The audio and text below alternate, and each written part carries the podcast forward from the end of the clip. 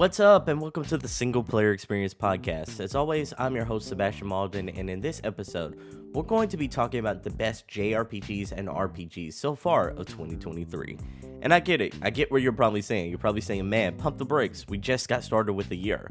But this isn't a normal video game year because this year has been absolutely stacked when it comes to game releases. So, all that said, for a topic of this magnitude, I knew I had to bring in the big guns, so to speak. So, my guest today is none other than Alex from the YouTube channel Backlog Battle. Backlog Battle is a channel all about reviewing RPGs and JRPGs, and Alex does it like nobody else in the gaming industry. So, in this episode, Alex and I are going to be talking about the best games so far that were released in 2023. We're also going to be talking about his favorite games of all time, period, and Alex is going to be taking on the Pro Nerd Trivia Challenge. We got all this and more coming right at you right after the intro. DJ, start the intro, man.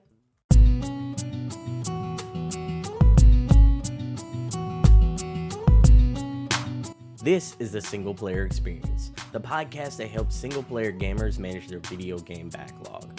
I'm your host, Sebastian Malden, and my main quest is to help you manage your ever growing video game backlog by letting you know which single player games are worth your time and money so that you can have the best single player experience. Now, without further ado, let's start the show. DJ, cut the beat. Hey everyone, like I said in the intro, we have a very special guest joining us today. He is one of the best video game reviewers on YouTube he is a master of the JRPGs and RPGs, and he's currently the man watching One Piece. The one, um, in my opinion, one of the best animes of all time. I'm sure he agrees. The, this this late into the game, I think he's like what 400, 500 episodes in now. Is that right, Alex? Eh, that is that is correct. But what you didn't know is I've actually already watched all 1,000 episodes, oh. and this oh. is the rewatch. this is the rewatch. I like that. I like that. So you probably already guessed it. This man is absolutely amazing. This is Alex from Backlog Battle.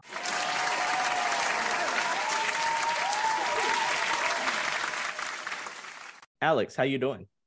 I'm pretty good. So yeah, I'm just so happy to like realize that you're also a big One Piece fan because you know, like my wife and I have been such huge fans, and we watched through the entirety of of a whole series in one year and we're wow. kind of trying to do it all over again this year for some reason because we're like hey we caught up to episode 1100 something. Let's go back and do it all over again. But truly excited to be here. It's a real honor to be on the show and talking about games with you and apparently one piece. Yeah for sure for sure. Before we migrate to games i want to ask you a one piece question. Like who's your favorite villain of the show so far Oh dear. Um, that's rough. Um, because there's so many good villains so in many. the show. So many. I think right now I'm kind of leaning towards um Doflamingo because just the stuff that he did kind of ripples across several story arcs as well like you know mm-hmm. the the the smile factory arc and stuff like that's this one thing that i remember and of course the, the things that he did in dressrosa are just so vile and so like crazy in fact like when i was playing through one piece odyssey which of course came out this year like i loved that whole section of being able to relive that latter part of dressrosa when things started escalating and it really showed how powerful of a villain he is. In fact, like right now in Marineford and stuff, like, you know, I'm at the part where he pretty much uh, for I'm not gonna mention it because it's kind of gross, but like basically took down oars, you yeah. know, in Marineford. And I was just like, oh my gosh, I completely forgot that he did that. And you know, and everybody else is just kind of underestimating him. And you know, he's just kind of like that guy that's in the background waiting for an opportunity to strike. And at the meantime, he's taking advantage of all these kind of loopholes in the government. And, you know, I find that really fascinating. And that's not to say that the emperors aren't as interesting, but I think like from the warlord's perspective, you know, given that he is practically the strongest warlord out of and I don't count Blackbeard because he just keeps moving along. Yeah, like sure. it was it was such an interesting arc for Luffy to kind of experience and go through. Yeah, I, I, agree with you there. Like he feels like he's on the same level as a warlord in many ways, especially like strategically. And the fact yeah. that you, like you said, he is this master manipulator, so to speak. And like yeah. he might not be as strong as a lot of the emperors, but in a way, like his the sinister like plots that he has is just it's on par with everything they do as well. Mm-hmm. And and if you watch One Piece all the way from the beginning, you realize that he has he has like hooks in everything. Like Bellamy at Jaya, it, he literally like showed up there to say like, "Hey, you know, you're not one of my people anymore," or whatever he did there. And that's like you know only merely a few hundred episodes if that like into the series like he's already showing up there and he keeps on positing this like new era of pirates that of course is going to happen once Marine marineford is done. I'm just like that dude is is just insane. And even though he's in impel down right now i'm thinking to myself he's not really in impel down right now. He's got his hooks on everything. He's he has a plan to get out somehow. Oh yeah for sure for sure. And it's it's crazy to me like how well oda is as a writer and how like well he he like plans everything out because like like you said that was a couple hundred episodes in and i'm like he has so much like of a mastermind plan. I'm talking about Oda that is throughout the whole entire series to where like everything feels like it matters. Yeah. Everything, no matter how small of a detail it feels like at the moment, it's like it always comes back into the later like arcs or later play. Mm-hmm. And and that's why I kind of decided this time around to kind of chronicle my rewatching on Twitter so that that way like you know people kind of also can see my journey through it and and almost kind of think like you know if he's able to go through like 400 500 episodes in a span of like i don't know like three months maybe watching all 1000 episodes of one piece isn't so bad right yeah, yeah. You make it seem not quite as daunting as as a lot of people think it is, you know. and that's and I feel like that kind of translates to a lot of the stuff that I do on YouTube is that, you know, a lot of people take a look at JRPGs and stuff and see like, oh, it's anime games. Oh, it's anime games. But I'm like, but there's also an, a level of depth to it that you really can't find elsewhere or rather maybe more appropriately the depth is is kind of found in the different parts of each these games and i know that as a western society we always value like the real realism and the voice acting but then you know you go to these japanese games and i'm of course including nintendo with this as well they have this kind of very balanced way of making games within their budget but also making it making it look and feel good as well. So I think that's also one of the reasons why you know, I just decided, hey, I'll just keep making JRPG videos because I love the genre, you know? Yeah, for sure, for sure. I feel like we could talk about anime like all day at this point, but yeah, you know, like let's segue into the video game sphere. For the people who may not know you, Alex, so can you introduce yourself to the audience? So I have been on YouTube for almost six years now. By this May, I'll be on YouTube for about six years. And my journey through YouTube is kind of weird because I actually started all the way back in 2009. Um, I ran a very kind of experimental channel called Games and Me, and people can still search for this, by the way. And I was like, you know, so overweight and out of shape at the time, so I don't look like that anymore. Um, caveat. Um, and the idea behind that channel was to kind of you know be this communal way of enjoying games together and it was or during that time that I also kind of experimented with live streaming and I had a whole bunch of friends playing games with me. We tried live streaming the Justin TV at the time, but it didn't work. So we kind of started focusing on YouTube. And for one reason or another, that whole idea kind of fell apart because, you know, of various reasons. Um, and then I went into the podcasting space and I did that with my, you know, my partner at the time for man, like 10 years, for about a decade. Because I told myself, look, I love making things, right? And I think doing this for 10 years is going to be really awesome just to kind of see how far we can take this show, right? And right around towards the end of its run, I kind of wanted to do a lot more than just what I was doing. And so I decided to go on Twitch. I tried my hand at that and I was fairly successful. I actually had like 100 concurrent uh, viewers at the time that I left. and then I left because because then I started dating my wife, who was you know my then girlfriend, now my wife. And one of the things that we both kind of talked about is that if we're gonna have a healthy relationship, just judging from a lot of our Twitch partner friends, because she she also used to be a streamer. Um, there's no healthy way to manage a healthy lifestyle that allows you to step away from streaming, but still also find success on the platform without making it 100% full time. Yeah. So around 2017, you know, I kind of started experimenting with YouTube again. I opened up the Backlog Battle YouTube channel, which honestly, like I'd made, you know, many years prior. And then I started just uploading uh, clips of my podcast, right? And then I started, you know, experimenting with all sorts of types of things. And I kind of wound up doing reviews. Like at the time, I didn't really want to make reviews. But then, you know, when I started doing them, like it kind of made me feel good. Like it was like, hey, you know, this actually might be my shtick, you know, like reviewing games. And, you know, long story short, here we are six years later. I'm still reviewing games. Um, I have contacts for like a whole bunch of people in the industry now. And people reaching out to me, like Square Enix, saying, like, hey, do you want to review Octopath Traveler 2? And I'm like, well, do I? I was going to play it anyway, but you know, now that you mention it, um, and it's just been a total blast ever since. It's been such a crazy, wild journey through social media, and I just, I just love it. So let me ask you a question. Like, you've been in this in this industry for a while now. What is like your fondest game review? My fondest game review. Ooh, um, that's the thing. Like every review that I make is pretty special in my opinion because I'm always the kind of person to try something new. So let me give you an example. So mm-hmm. very recently, I reviewed a game in the Neptunia series. You know, it was like their action game and whatnot, Sisters versus Sisters, and I and of course there's a, a whole bunch of games that were out. So I, as with many games, I gave it my fair shot. Never played a Neptunia game before, and it's just just sat down and kind of like you know, tried to play it and understand why people like that sort of game.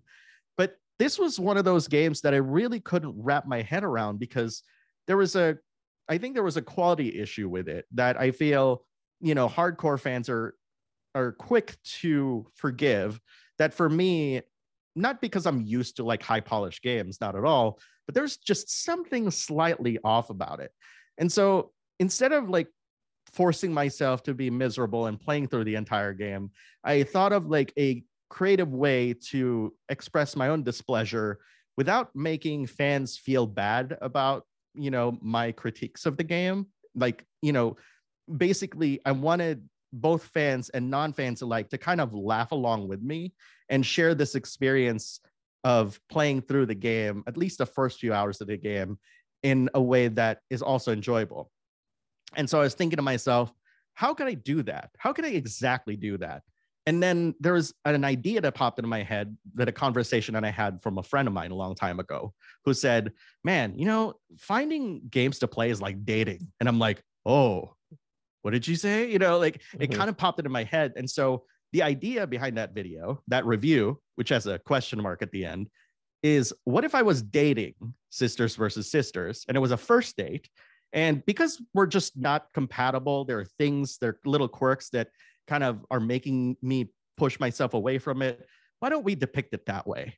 And so that's exactly what happened. It was literally a four to five minute video of me, you know, on camera, green screen. We were we were in Paris, and uh, yeah, like I just kind of let her off the hook, I guess. I feel you. That's really cool. It's almost like uh, it's almost like playing a mini game in a video game, so to speak, or like a dating sim. You yeah. basically reviewing this game like that. Yeah.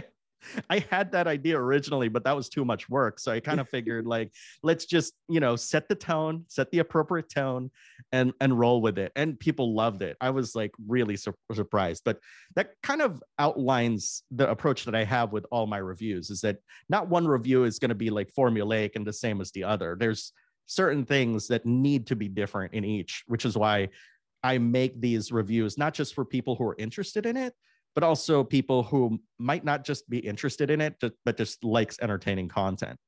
Oh, that's a good perspective of looking at things too. And then, like, you always seem to have a nature of keeping things fresh. Do you ever feel like there's a, a challenging aspect of like, I have to kind of like think of a review from a, a different angle when you're coming at like different reviews throughout the year? If it's not uh, from a different angle, it's a different style of doing things. Like my Trails uh, to Azure review that I just came out with was done completely with just barely any sort of script whatsoever. It was all outlined. So normally, like I would write a full script and then kind of refine it and then, you know, like compose the video. But in this case, I thought to myself, well, I don't want to rehash what I said in Trails from Zero because it's practically almost the same game with a few new features. It's just a continuation of that story. So let's try to make this a little lighter for the people who let's face it, if you're not going to watch a review unless you're 100% sure you want to continue your story from zero. And and I think where a lot of this comes from is this kind of desire to make just really good and entertaining videos that you know you don't normally see in the JRPG space because like I think my approach is that I want to have fun making the video as much as I had fun like playing the games and i want to impart that enjoyment of playing video games into any of the videos that i make. Um, one video that i made recently it was on the jrpg debacle like the term and stuff being uh, uh, you know some sort of you know pejorative you know from taken from the japanese developers perspective and i'm really proud of that as an example because i actually managed to toe the line between critical discourse and mm-hmm. just you know the uplifting nature of the channel which you know i think not a lot of people can do something like that deliberately in their work like unless you know they have this really weird fine-tuned idea of what how everybody fe- you know everybody in their community feels after watching it and in this case so many people in that comment thread thanked me for the way that i talked about it the empathy that was demonstrated and I think that's where it really comes from is this kind of, you know, feeling that I want to make people laugh and smile at the end of the day. And if it's because of my videos, then that's good enough for me. That's great, man. Um, have you always been an entertainer? no, no, man. It seems like, like, it comes so natural to you, man. And and that's and, and I appreciate that. Thank you so much. Like, no, I you know, it, the funny thing is like I used to be a really big shut-in. Oh, um, oh wow! Back, yeah, back in around 2010, like when I was doing games and me, like I was still kind of awkward back then too. Like anybody who watches my videos back then will see, like, oh yeah, you're totally awkward. And you know, it I might sound like I'm putting on a front or anything like that but this is just literally how i am. Like this is how i am with my wife my friends. You know we have like some really kind of rousing discussions and stuff. And and maybe part of that is like the podcast voice because i did mm-hmm. it for like 10 years or something.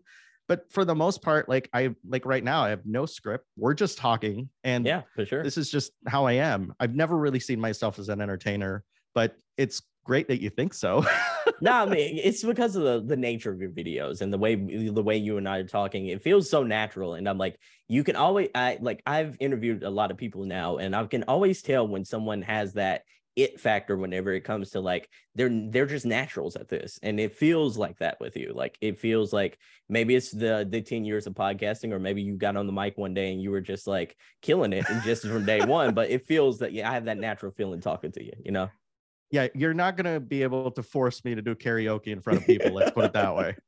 What what would be your karaoke song though? Oh my gosh, the Junes song from Persona 4. I don't know. I like that. I like that.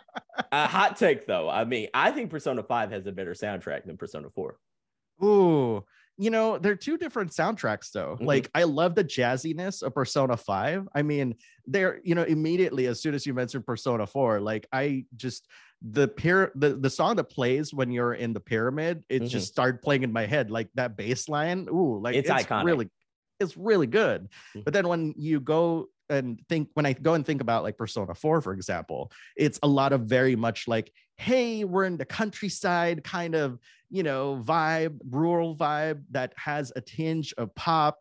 And, you know, and that kind of, I feel, you know, shows more about you know shoji meguro's talent as a composer because really like that dude is talented. Like I oh, yeah. wonder like what he listens to and whatever like to be able to get these really kind of solid tracks that are just become timeless.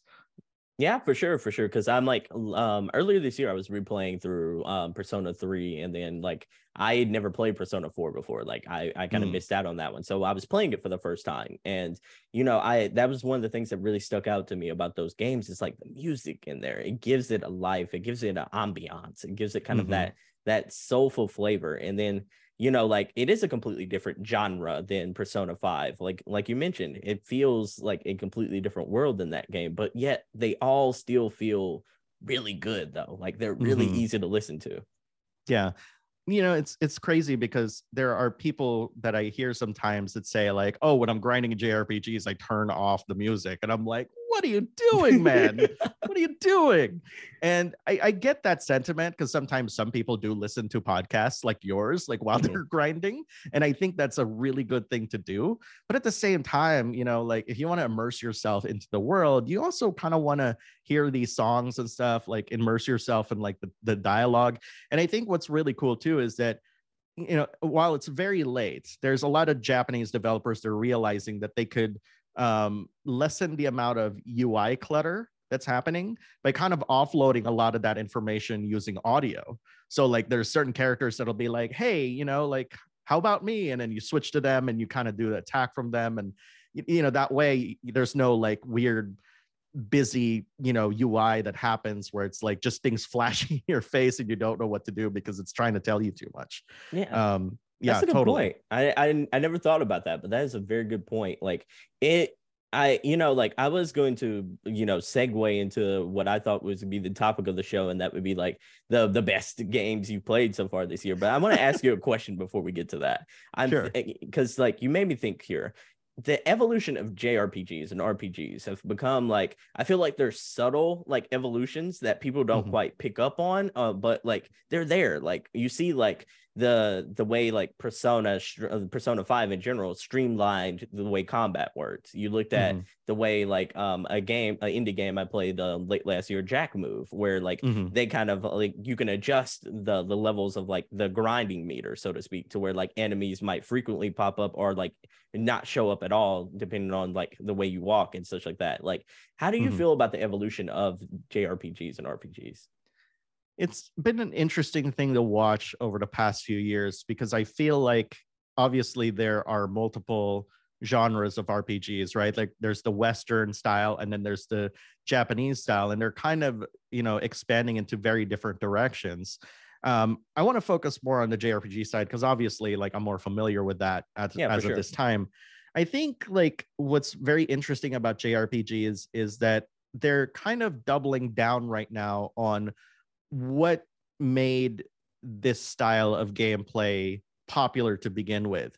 Um, after, right after uh, Persona 5, uh, Katsura Hashino, of course, you know, famously decided to, I guess, technically like leave Atlus, but all he did was make another development studio called Project Zero with the intention of making a Super Nintendo RPG inspired game that still has the modern conveniences of something like Persona and this was called Project Refantasy.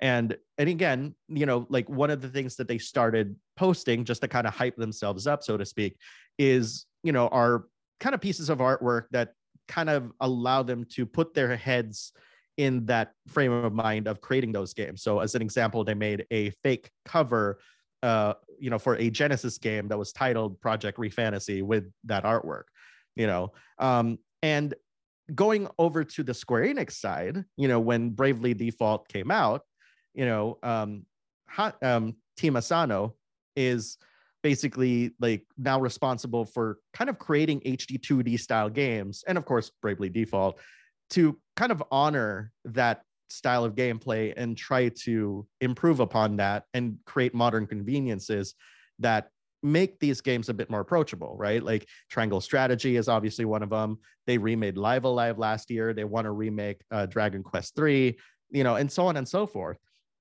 And I think what um, you know, what this really means is that the Japanese are kind of learning that they could still keep moving forward by still kind of taking a lot of the lessons that they learned from the past. And I think there's a value to that because as the West keeps spending more and more money on more expensive uh, development projects, like there's got to be like a good balance to make sure that not only can people still make games and games that they love, but also do it in a responsible way, right? Nintendo's been doing this for years. There's no reason why other companies can't learn to do the same damn thing, even though, um, you know, like they make more cartoony style games. You know, when you look at something like Metroid Prime Remastered, yeah, it's not really cartoony games. So they're doing something there, right? And I think that Japan has, you know, a pretty good idea of what to do right now that I feel like the West could learn a lot from. Oh, that's that's good, man. I love the elaborate, like elaborate explanation there, man. You you like I can tell you've been doing this for ten years because you're absolutely killing it. Thank you.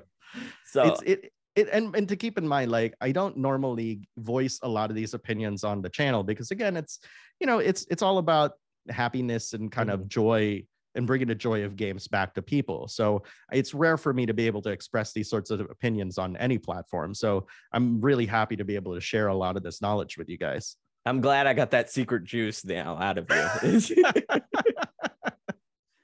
so uh, I gotta ask you. I want to. I want to ask you. Like you've been playing so many uh, JRPGs, and you've been playing so many games this year. What are? I want to start by what are your top five games of all time? top five games of all time is pretty tough, but Persona 4 Golden is probably the top one mm-hmm. because uh, when when the original came out in 2008, um, I was actually not a JRPG fan. Like I, wow. I've been playing JRPG fans at the time. Yeah, right. Can you believe it? Yeah, for um, sure. I think I was playing like Call of Duty at the time. Think about that. that shocks me. Like that shocks me. Based on everything I know about your channel and like our conversations just now, I can almost imagine you as a baby with a controller in your hand playing something like Ogre Tactics or something, you know? Right. Yeah. It, it it's weird because, you know, it was during that time that um, I didn't have a lot of time for long RPGs, although I dabbled every single year and I was more of a Final Fantasy fan, but I rarely dabbled beyond Final Fantasy, right? And I think what really pushed me to experiment was more of a displeasure on the direction of where Square Enix was taking some of their titles. Granted, they're not all bad, of course, like looking back, but at the time I just wanted something new. And then Persona 4 came around and I was just like, what? They have like an art book with it? What? They have a soundtrack with it? And so, you know, I just kind of fell in love. And keep in mind that at the time, you know, I did play through Persona 1 and still had my PS1 copy of Persona 2 Innocent Sin. Um, no, Eternal Punishment, sorry, at the time. So, you know, to me, seeing Persona 4, comparing both of those generations of personas is like night and day. it's like these could these two could not be any more different.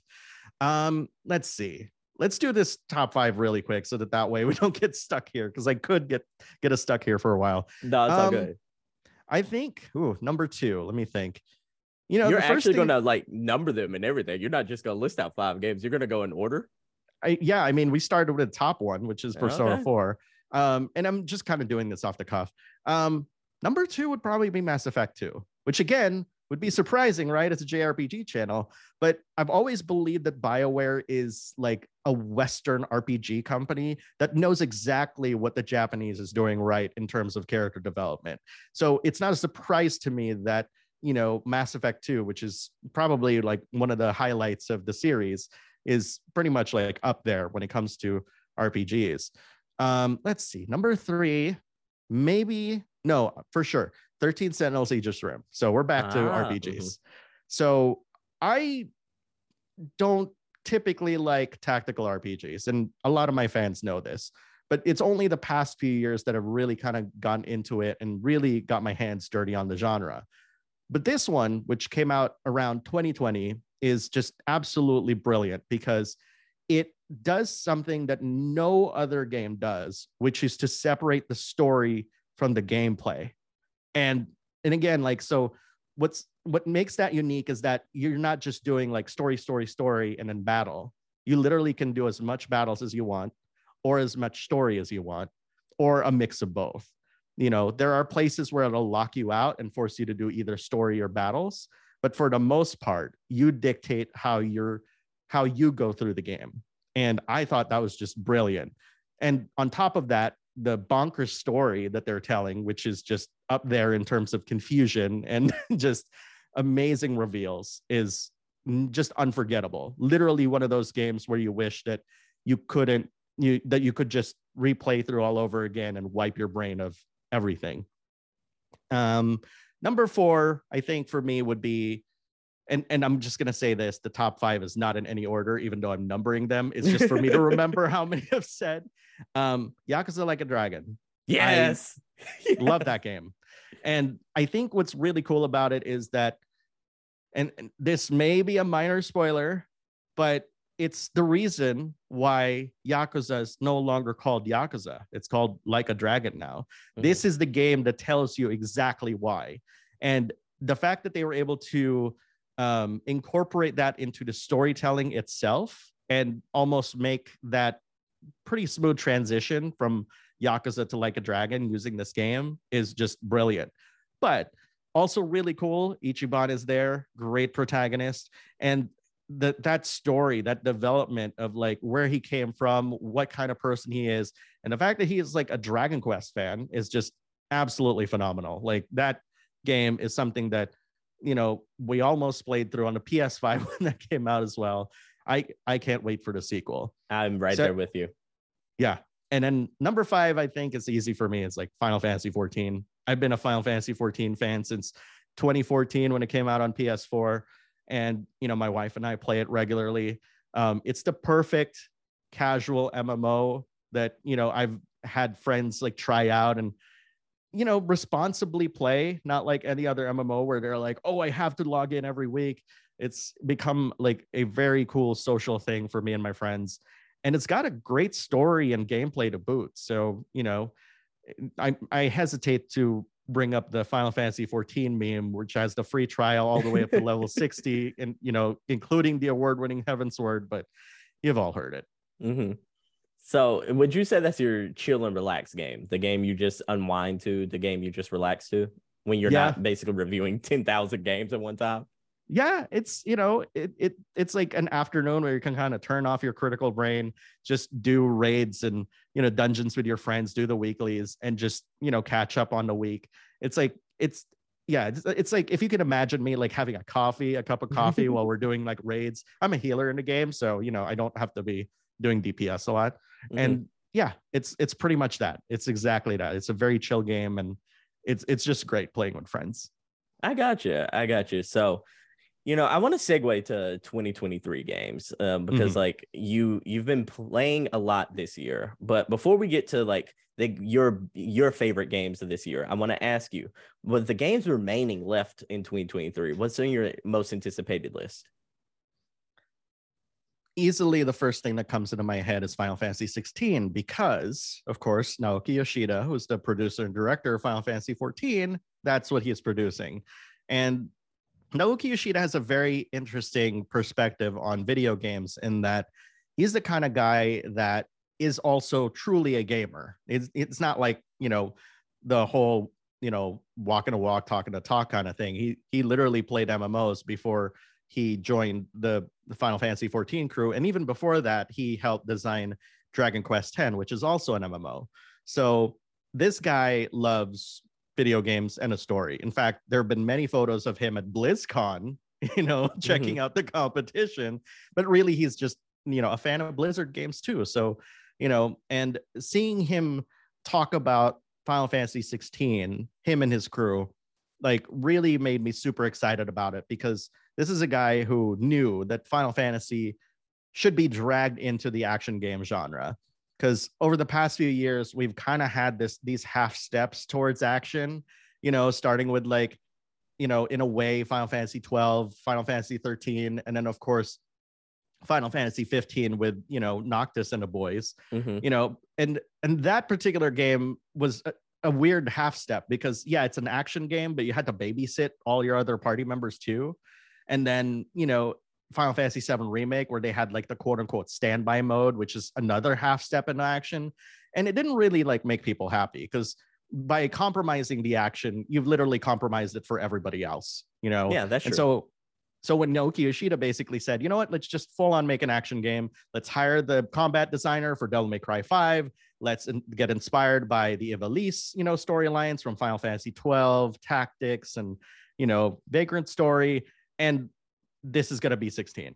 And once he said that, I was like, cool, I'm I'm down. I know you're exactly what you're doing. Yeah.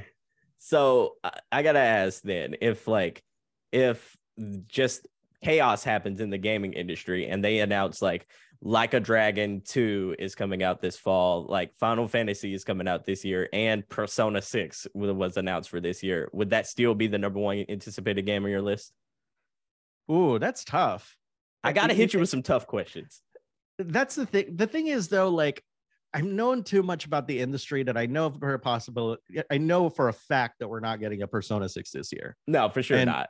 And of course, like a Dragon 2 is not slated th- this year, it's for next year. Mm-hmm. But I still would say I would probably be more excited about 16 because I do have a lot of faith in what they're trying to do. And I stand by what I said when you know, I critiqued the fact that the half steps towards action is what really held back the Final Fantasy series over the past few years. You know, there's a reason why nobody does something like that, like these half steps, because you are compromising the game design. So, like when uh, Yoshinori Kitase, who's the producer of Final Fantasy VII Remake, said, "Oh, we're gonna add like a turn-based mode in Final Fantasy VII Remake," like my doubt meter started ringing. I was like, "There's mm-hmm. no way. There's no way this is gonna be like the original Final Fantasy VII." And sure enough, it didn't, and it just frustrated people because there is a prevailing thought that Final Fantasy should be turn-based, but I think this is coming from the notion that Square Enix doesn't know how to make an action game and yeah. I think Final Fantasy 16 is a great statement piece to say, actually, we hired the right people for this.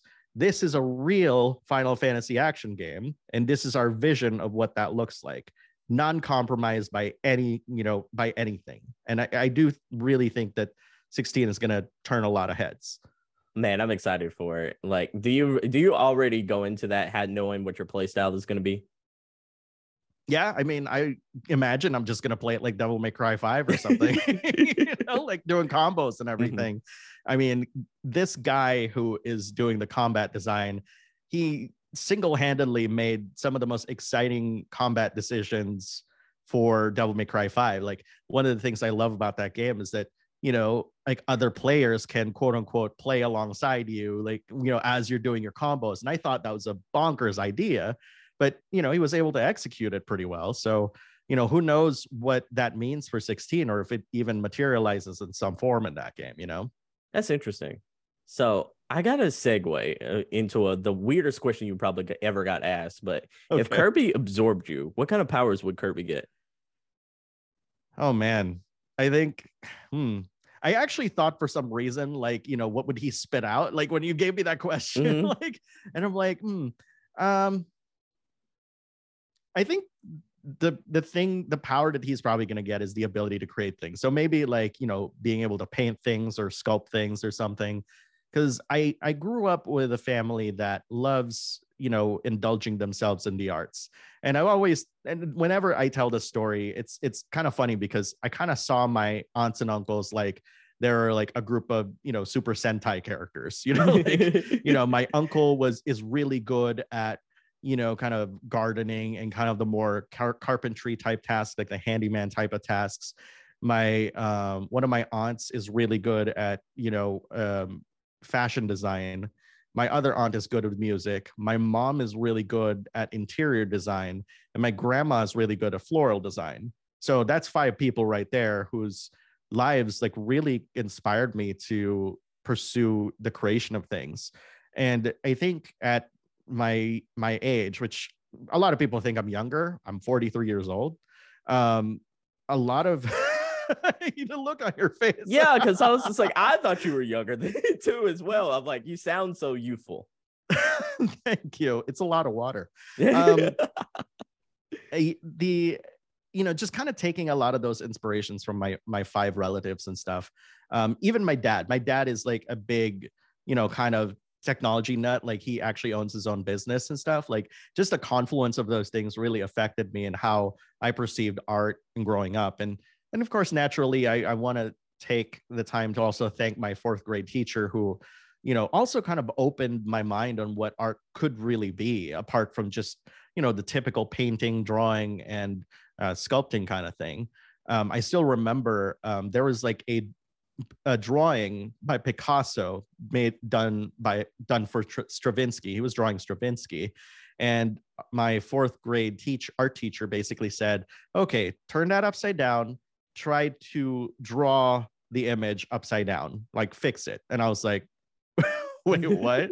and just doing that like very simple exercise kind of you know allowed me to unshackle myself from like the traditional definitions of art and I was able to see things already very differently at a very young age. Um, even then, like I was like, I, I, I remember during that time too, I actually taught myself to do programming because at the time I wanted to do, you know, to make like video games. And I was like, you know, I was it was crazy because I was like in fourth grade, you know, teaching myself programming.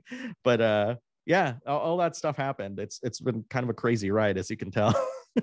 it really has been. So like you've been creating for a very long time at this point. You like from fourth grade all the way to now. Like, do you feel like and like what was the biggest things you've learned along this journey? Let's see. Um, I think I think one of the things that I learned is that copying others is only part of how you understand things and make your own work. And the reason why I say that is because I typically give away a lot of my ideas for free. But the secret to that is that I'm the only one that understands why. and that's actually key to growth because if you're just copying people, it there's it's only a matter of time until the copying catches up with you and then all of a sudden it's old and stale now, you know.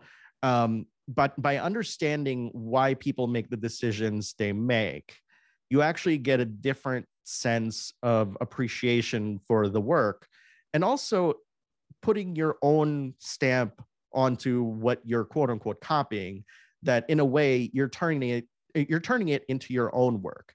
Now i'm not in the habit of copying other people's work but i think another way to describe that is to watch and kind of learn and really question what and why people make certain decisions when they're making certain things whether it's a tv show a movie um, you know even reality shows for that matter. Like i'm a huge rupaul drag race fan and and and i uh you know i always question some of the production decisions and editing that they do.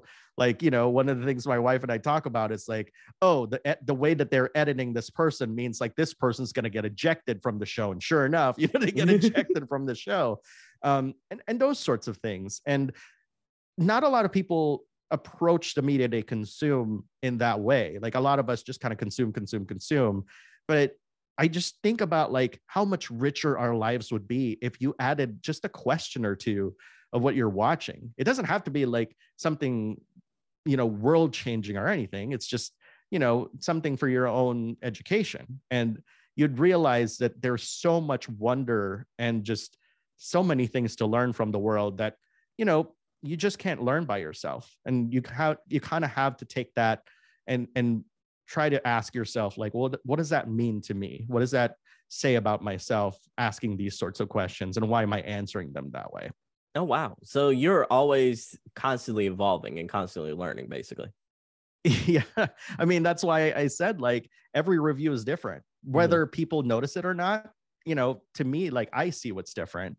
But, you know, every time like somebody says, "Oh, this is a great video. It's the best you've ever made." I think to myself, "Well, thank you. You didn't actually know like what went into that." But the fact that my subconsciously my audience can can enjoy it I think that's what brings joy to me too, and that's really what counts.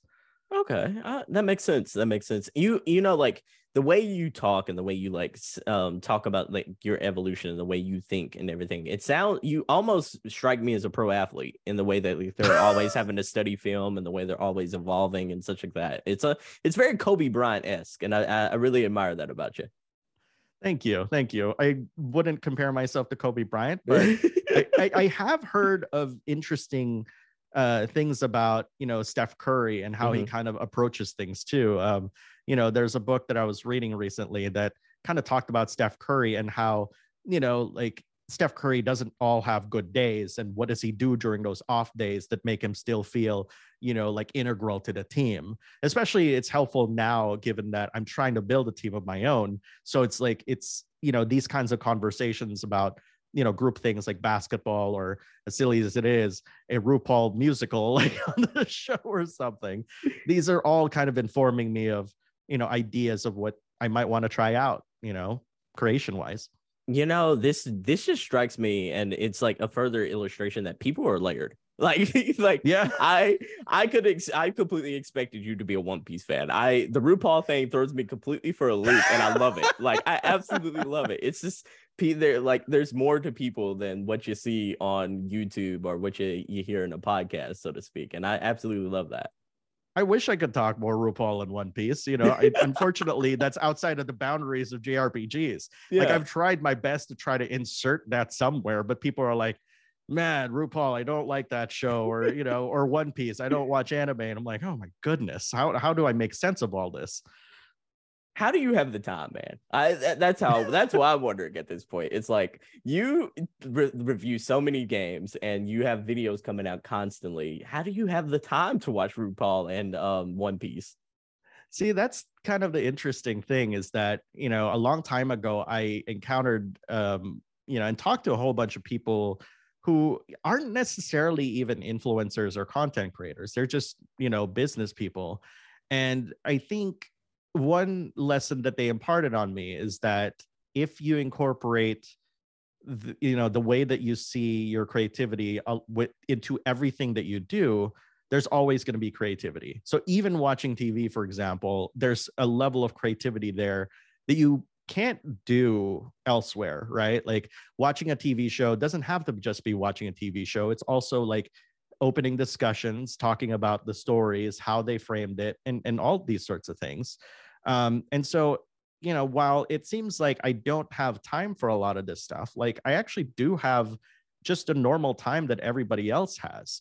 Um, when i pursued you know youtube i you know i told my wife i was like i'm going to do this full time i know that's risky because we're not making a lot of money yet but you know i just want to you know make this my you know 40 hour week job and I stuck to that for the past six years. I told myself, it's a 40 hour week job. The job is actually making the videos, not playing the games. And I think setting that boundary actually made it a lot more fun. You know, like knowing that, okay, your nine to five is like either making videos or doing a lot of the admin slash accounting work to make the business, you know, stay afloat. And separating that from the actual work you know the rather separating the work stuff from the actual fun stuff which is playing games i found is like really the most important part.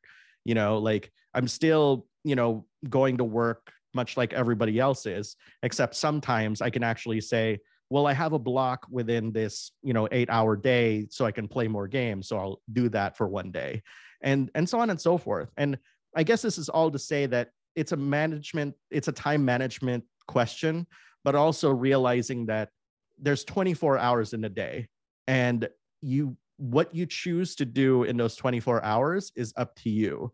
But you know to say that oh you're locked in because of commute and my job and whatever you need to do is kind of ignoring a lot of the other hours that you can spend actually pursuing your passion.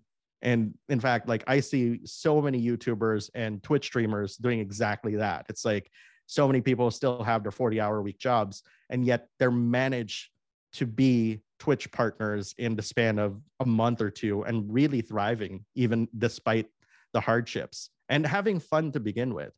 And i think that's also the other piece too is that if you don't love it then you know then why are you're doing it? Right? You know and to me you know having that experience back in the games in me days you know being you know like trying to do a youtube channel really kind of informed me of like what it could be to make this like a full-time you know source of income.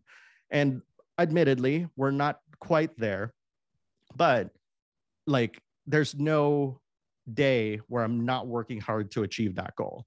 And I'm just thankful for my wife and you know her belief in me that I can accomplish something great here. Man, that's magical. Like I love that. I absolutely love that. I love the passion that you display in in pursuing all this and like it shows like your your work you always seem to to be loving like a game and what you're doing and telling us about a game. So like thank you for that by the way. Yeah, I I that's that's all I want. I want people to rediscover their love for games cuz really we get so many bad news about games, whether it's companies or shady stuff they're doing. There has to be a counterbalance for that. We need more of that counterbalance in in you know games news and everything. And I I feel like I'm, you know, I'm I don't know, rallying the, the rest of the community and stuff to do something similar. So yeah. It's always fun to have that positive spin on things because, uh, like you're right, it, it is an industry that's uh, oftentimes surrounded by negativity, and mm-hmm. you know, it's not like some of it's intentional, but most of it isn't. It's just like a happenstance of like sad natures of what happens in this industry. But it is one of those things to where like uh, we we often like we often kind of like hide the goodness in the in the darkness of all that kind of like news and everything like that. So it's mm-hmm. nice to have that positive outlook. Yeah, it's it's exactly. It's you know I don't want to throw anybody under the bus because that's not just not what I am. But like one channel that I really truly loved, you know, we kind of started around the same time, and then I kind of noticed that they started changing. Right, they started covering a lot more negative stuff as opposed to like more uplifting stuff, and it was my personal choice to stick with the more positive stuff. But because they shifted towards covering more controversial stuff, like his channel grew like big time, like huge, um, in the span of just a few years and stuff. And you know, obviously he's known in the community and stuff, and I still love his work on occasion. But it's like it's really to me that the reaction of the community to that is a great example that we really truly need a counterbalance to all this negativity right like you know a lot of a lot of people who even try to be positive online can't avoid being negative sometimes like on twitter like you know i love the kind of funny people but sometimes they can be prone to a lot of negativity as well and i'm just like no people that's a mm. trap people. It's a honeypot. You know you don't really want to do that and you know i think it, it requires a lot of thought to really think about like what to put out there and to choose what you know what you want to say out there. Like for me like you know to be quite honest like i was a little uncomfortable even talking about like that one person and stuff just now but i think you know the best thing about um, you know the industry in general are actually the good parts. And unfortunately like you as you said it's being overshadowed by a lot of this negativity. Like you know the game awards last year like i i wanted to revel in the excitement of talking about what won game of the year and stuff like that like elden ring and all that. But then it, a lot of it is mired by like ah, you know, how did they vote this stuff? I, you know, like these people don't know like what they're voting for. And I'm like, come on, this is supposed to be a celebration and you're already poo-pooing the celebration, you know, like get yeah, over sure. it. For sure. Yeah. yeah, there is like uh there's a balance between being passionate and then eh, and that led that passion um overshadow into a negativity. And I think a lot of people quite haven't figured out that balance, to be honest and and I think it's an ongoing process. Mm-hmm. You know, it, I'm I'm not just speaking for myself, but I think together as an industry you know especially with the term doom scrolling being a part of people's vernaculars these days it's kind of like well that's a pretty good indication that we need to change something to, for the positive yeah, for sure, for sure. And you can be critical about things without being overly negative. I think, you know, a lot of people lean to and almost embrace the dark side, so to speak, versus, yeah. you know, being just being critical about something. But, you know, I I I admire what you do because like you know we do need that that light like the light knight so to speak. I was about to say like the dark knight but we already have we, we basically already have too much darkness. So you're almost like the the light knight of the games industry. Thank you. I, I think eh, one of my inspirations actually um, comes from ratatouille of all things because have you watched that movie? Oh yeah, I love it. Love it. So mm-hmm. you remember the sweet the the speech that Anton Ego says at the end after yeah. tasting the ratatouille. Mm-hmm. So that pretty much I feel encapsulates a lot of my feelings towards um, criticism, you know, like how, you know, we should champion the new just as much as we're, you know, we're critiquing things. And I think, you know, uh, just finding that right balance is really the most challenging thing because I almost see like video creation and scripting my reviews kind of like a a weighing scale of sorts, right? Like I have to obviously make sure that all the criticisms are on the table, but I also have to balance and make sure that um, a lot of the positive stuff, the the truly positive stuff, is also brought to light. Because let's face it, a lot of criticism these days are mostly negative. Anybody can nitpick anything, but the most difficult part about you know doing game reviews is to find the best parts of games. Like it's it truly is, you know. And I think it's a very underrated skill to be able to genuinely say like oh this game actually has this really good even though this part isn't working quite well so that's my personal take on it that makes complete sense i, I admire that um well so like speaking of re- reviews and everything like that what what's been your favorite games of 2023 so far oh geez well i have to mention one piece odyssey right mm-hmm. yeah i mean the fact that it is so true to the one piece legacy and the storytelling. And even though it's like a side story, right? Like these kind of dream scenarios really spark the imagination. Like, you know, we're talking about Marineford, right? Mm-hmm. And that game allowed me to relive Marineford in a very different way because, you know, for any One Piece fans, you know, who are in the know, Luffy didn't have his crew at that time. No, not at all. Yeah. But in One Piece Odyssey, he gets to go back to Marineford with practically his entire crew to see if there was even a way, if he could even stand a chance to, you know, well, I'm not going to spoil it. You'll just have mm-hmm. to watch it, everybody. It's only 500 episodes, man. Um, no biggie, and, uh, just 500. No biggie. Um, and yeah, like I, I think that's, you know, I think that's probably like one of my favorite games of the year just because it's it's One Piece. It's great. Um, man, I'm trying to figure out the order here because I want to build up to something. Um, let's see. You know, I I also reviewed Wo Long Fallen Dynasty. Mm-hmm. That mm-hmm. is actually a really cool game. It's obviously a bit kind of buggy on the PC, but I like it because it's kind of like a cross between Nioh and Sekiro and but not as hard as either game. It's actually easier. So, from a mm. Souls like perspective, it's a great kind of introduction to the genre, even though it's still kind of punishingly hard for some people. Oh, yeah. Um, that first boss really gives it to you, though, too.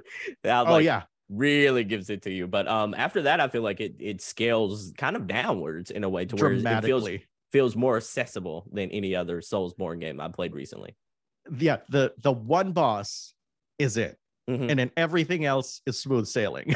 yeah, just, for sure just that one, really just that one. Um, let's see. I also love Fire Emblem Engage. Now I know there's some people who say like, oh, the story is whack and whatever, but I think it's also missing, you know, like what it was also trying to do, which is there's no sensible way to make a serious storyline with you know getting a whole bunch of you know characters from fire emblem history using them as rings and incorporating them into this adventure. There's no plausible way to do that that i know of. I'm not a writer for a game i wouldn't know but as a as somebody who has experienced a lot of stories it would look like a freaking carnival if they even tried to make it serious. So i think the approach of that is like well why not make it a, a carnival? Like wait let's make it silly. Why mm-hmm. not you know? Um and and i loved it for it. And the kind of thing that I really love about it ultimately is the gameplay because the gameplay certainly didn't suffer from the change in thematics. A lot of people actually loved the level design of that game. And of course, like all the changes that they made with the battle system, they brought back the, you know, the triangle, you know, kind of uh, system for the weaknesses and strengths, which is great. And, you know, it's, it's just awesome. Like I love that game. Like I had so much fun playing that game. That's great. Um, I almost yeah. wish like I think my perfect Fire Emblem game now is like Engage's gameplay with like three houses, like narrative and world building. I love like I love Three Houses because of like the the way we got to interact with the, the characters, the lore, the the world that was built there. I think that like the integrating both those aspects to me would be my perfect Fire Emblem game. Yeah. Yeah. And and you know, like they kind of tried that obviously and mm-hmm. engaged by having like specific fights for specific, you know, classic Fire Emblem characters. But you know, something more expansive, I think, would be interesting, like you said. Hmm. I think I want for my next one, I think I'll say Theatrhythm Final Bar Line. And Ooh. this is a game that I know a lot of my fans really, in a way, slept on because it's a rhythm game. I still don't agree with that sentiment. I think there's something really unique to playing a game of another genre that has some of those RPG elements that is also just as interesting, right? Um, but I get it. There's there's some sentiments in my community where it's like, oh, I played a rhythm game and then I dropped it, which you know I totally get.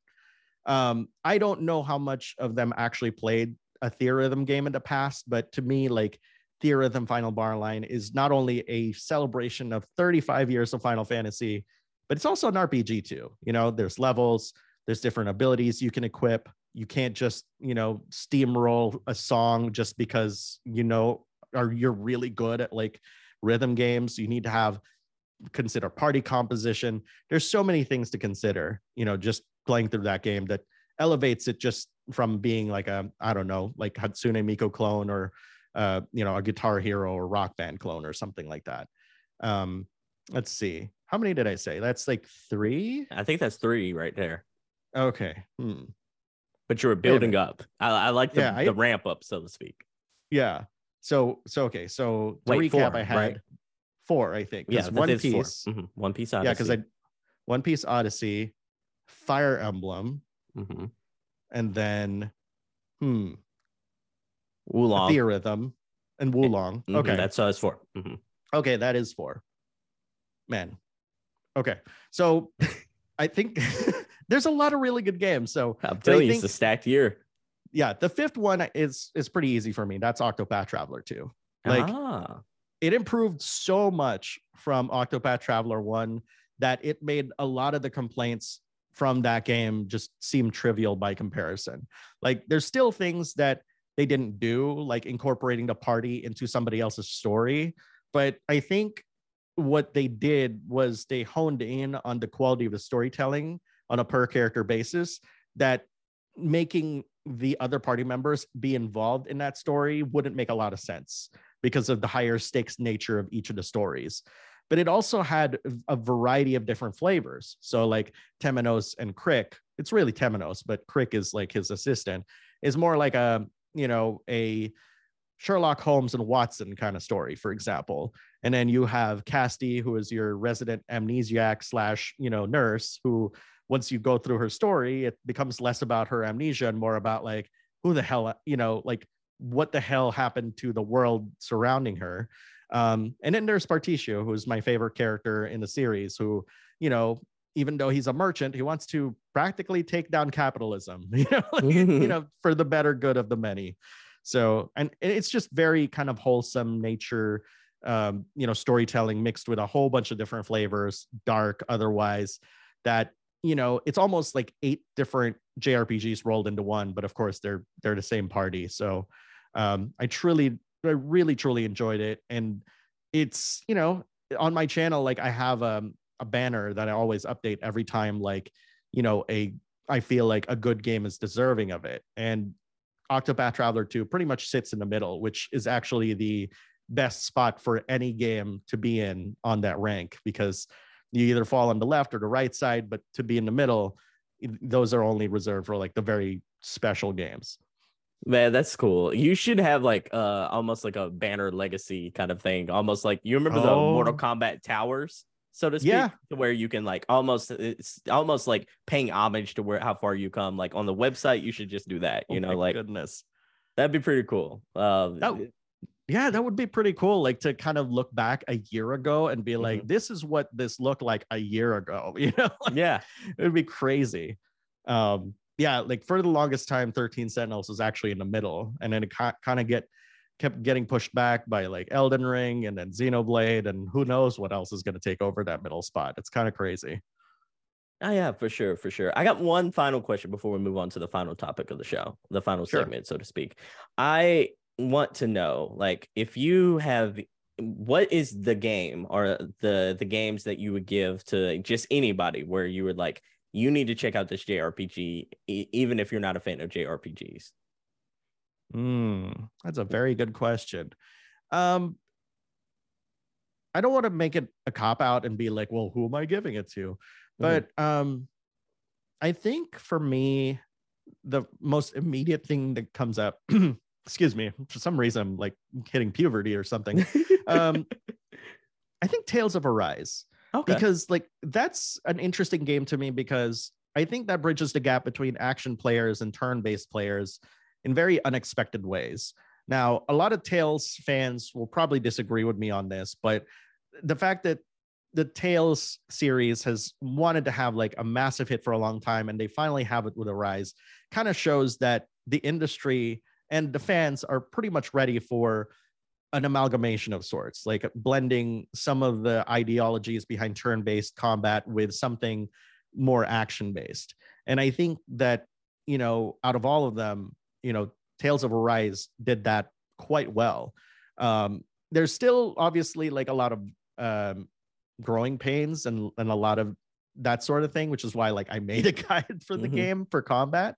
But for the most part, like that success, that game success really showed people that, you know, like there's a hunger for this sort of gameplay, mixing real time and turn based in, in meaningful ways and and the way that i described it back in the day was it was almost like i was playing a more manageable version of ultimate marvel versus capcom 3 because all you're doing in that is just like all right tagging out tagging out tagging out and just you know it becomes that sort of gameplay that you'd see in that game and you know and it's just so satisfying to take out waves and waves of enemies with so many cool powers. It's it's really really cool and i do think that that is certainly one of those games that'll you know make people you know turn around and be like you know maybe there's something to the genre that you know i haven't really taken a look at closely. Maybe maybe you know this is the time to do so. I like the recommendation. You played this on pc i'm assuming? I actually played it on ps5 but i do have the pc version. I played through much of the pc version as well. And so you know that's just how big of a fan of i am i am of the series at this point that i i loved it so much and i played it twice in fact, um, when uh, somebody gifted me a Steam Deck, I literally installed on my Steam Deck and started started a brand new progression on it, just because you know, just for shits and giggles. That's really cool. That's really cool. Is uh, so now that you have the Steam Deck, is that your one of your preferred consoles right now? Um, yes and no. There are games that I just can't play that are even brand new on there. Mm-hmm. Not because you know Steam doesn't recommend it, but they literally crash oh no on there yeah uh, there's this game called redemption reapers that um, I wanted to review and I, I thought to myself, ooh, this is gonna be great on the Steam Deck. And literally when the when the opening movie plays, I can't do anything. So, you know, I've had to try to find time to, you know, sit down in front of my computer to play it. But I'm just mm-hmm. like, oh, I really just want to play it on my Steam Deck. this shouldn't be that difficult, you know? So Man. yeah. Uh, I, I feel you on that one. I feel you. Maybe you know this feels like Gen one of the Steam Deck. So maybe as you know, maybe as like future iterations come out, we'll we'll fully integrate like everything. Like everything will be playable on that device. You know. Yeah, I mean, right now, like even though it complains that I don't have enough RAM, I'm actually able to play Forspoken even for a tiny bit on there. Mm-hmm. So the fact that like this one game, right, Redemption Reapers doesn't want to run is just baffling to me. it's the really it's crazy. the one stubborn one basically at this point, huh? Yeah, I mean, I was able to run the Resident Evil 4 remake demo. Why can't this other game play it? Crying that out is, loud. That is baffling. That is baffling. So, Alex, you got time for one last segment? Yeah, for sure. All right, so this one is probably the hardest segment of the show, and you you've been incredible so far. But I, but and I really hate to do this to you, but I'm gonna have to hit you with the hardest segment known to man. It is our pro nerd trivia challenge. This, Alex, is where I'm gonna ask you five different questions from five different topics of nerdy categories. If you get all five correct, then you earn the title of pro nerd. The record oh, stands man. right now of just one person getting this prestigious moniker, but I feel like you're going to join them in the Pro Nerd Hall of Fame. Are, are you oh, up man. to the challenge? Let's do it. All right. So this is almost who, who wants to be a millionaire, like, but without the the lifelines, so to speak. So I have right here on my screen, right here to the right, the wheel of destiny. It'll spin uh, randomly and land on you know different topics, and we'll that's where we're getting our topics from. So let's let it rip. Your first topic is in the realm of Pokemon. all right, so all right, on Gen 1, there is a Pokemon by the name of Seel. Seel evolves into which Pokemon? Is it Spheal? Is that your final answer? Yeah. Unfortunately, that is incorrect. Seel evolves into the Pokemon Dewgong. Oh, okay. I should have known this. Dugong is a thing in freaking One Piece. Yeah, yeah. Dang really, it. it really, yeah, I forgot about Dugong in, in One Piece. That's, that's yeah, so funny. I know. That is so Heck. funny. All right, so you're let's spin the wheel right now. All right, so the wheel has officially landed on Disney Mm. So I like that. Uh, I think you're you're prepared. But you hit us with a Disney reference earlier with Ratatouille, so I feel like you you at least know your stuff on Disney. Mm-hmm. All right, so in a Goofy movie, what was the name of Goofy's son? Max. You got it correct. Yeah. we just watched that like last year, so oh my goodness, I love fresh. it. I love it. One of my favorite Disney movies, to be honest. Yeah classic. It is so good. It's so good. The Powerline soundtrack, oh, so good. it yeah, it, it's great. Oh man, like I, I'm, I'm a big Disney fan, so if it lands there again, I'd, I'd be set. I'd be like, whoo, yeah, great to me.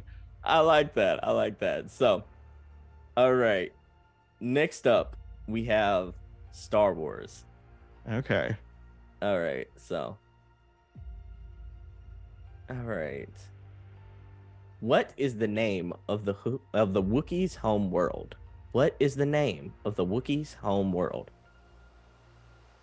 Oh man. Oh, I can't. Ah, it's almost at the tip of my tongue. Uh, Are you excited for Jedi Fallen Order? By the way, yeah, the Wookiee South. That's just my answer. I freaking forgot. Uh, but yeah, I'm totally excited for it. Um, I talked about the uh, you know Jedi Fallen Order as a you know as a great Souls like to start with, and yeah. that that actually started a whole other debate. I I'm looking forward to that game. Um, I feel like this is almost like the year for licensed games for some reason. Like it's just yeah. It seems like we've gotten quite a few of them. Um, mm-hmm. but the answer is Kashyyyk. That was literally like what I was gonna say. Why didn't I say it? Oh my god! Go I with your gut. I know. I should have just gone with my gut. Okay. Go right. with your I'll, gut. I'll All do right. it. I'll do it next time. All right. So you missed two. You got one, but you're doing yeah. pretty well so far. All right. Okay. So the next category is in the realm of the MCU, the Marvel Cinematic Universe. Okay. All right. So. All right. What in the movie Iron Man, or in the Iron Man franchise, that is, what is Pepper Potts allergic to? Hmm. What is she allergic to? My goodness. I was gonna say garlic. Let's go with garlic. I don't really remember. All right. So she says, and, and I quote, there is there is only did you know there's only one thing on earth that I'm allergic to? Strawberries. Mm. Allergic to strawberries. What movie was that from? That is from the movie Iron Man 2. I believe that is about Damn like, it. about it's, 42 minutes in, I want to say. It's the one movie that I that I haven't rewatched more than once. oh, really? You that. only watched that that one one time?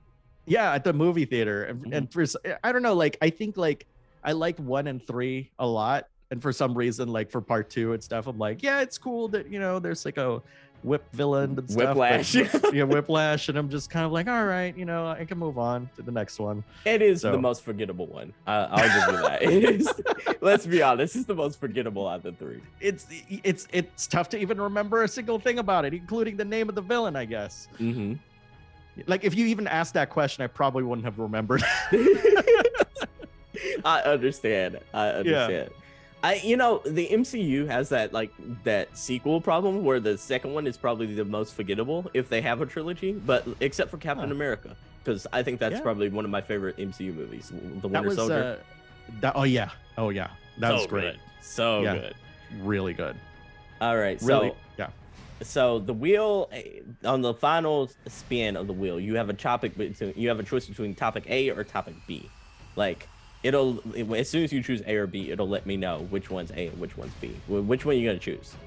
Let's do B. All right, all right. So, um, I hope you're familiar with the realm of Harry Potter. okay, let's try it. All right, all right. So, all right. What type of animal did Professor McGon- uh, McGonagall transform into? What was her animungus? Hmm. I'm just gonna guess and say lizard. That was very close, but it was a cat. that was not close. that was not close at all. I feel like it was within the realm of something that uh, uh, a witch would have as a pet, or a wizard yeah. would have as a pet. A lizard, sure. I feel like that's in the realm of it at least. Yeah, I mean, you know, it has four legs. Why not, right? Yeah, like, yeah. I mean, what's vicinity? One's an amphibian, but you know. yeah, I know. Yeah man, I really suck at this. That's why that's probably why like I don't like do trivia. But if I did say Kashyyyk, that would have been two points, dang yeah. it. But I did it. So go with your okay. gut. Go with your gut. Yeah. But do you would you like to take the see what the road not taken would have been if you had chose A? Sure. All right. So if you would have chose A, it would have been in uh the genre I think you probably know pretty well. It would have been in Nintendo. Okay. Yeah, so in Nintendo, what was the highest selling Switch game of all time? Or what is currently the highest selling Switch game of all time? Hmm. I want to say Mario Kart 8 Deluxe. That is correct. That is absolutely correct.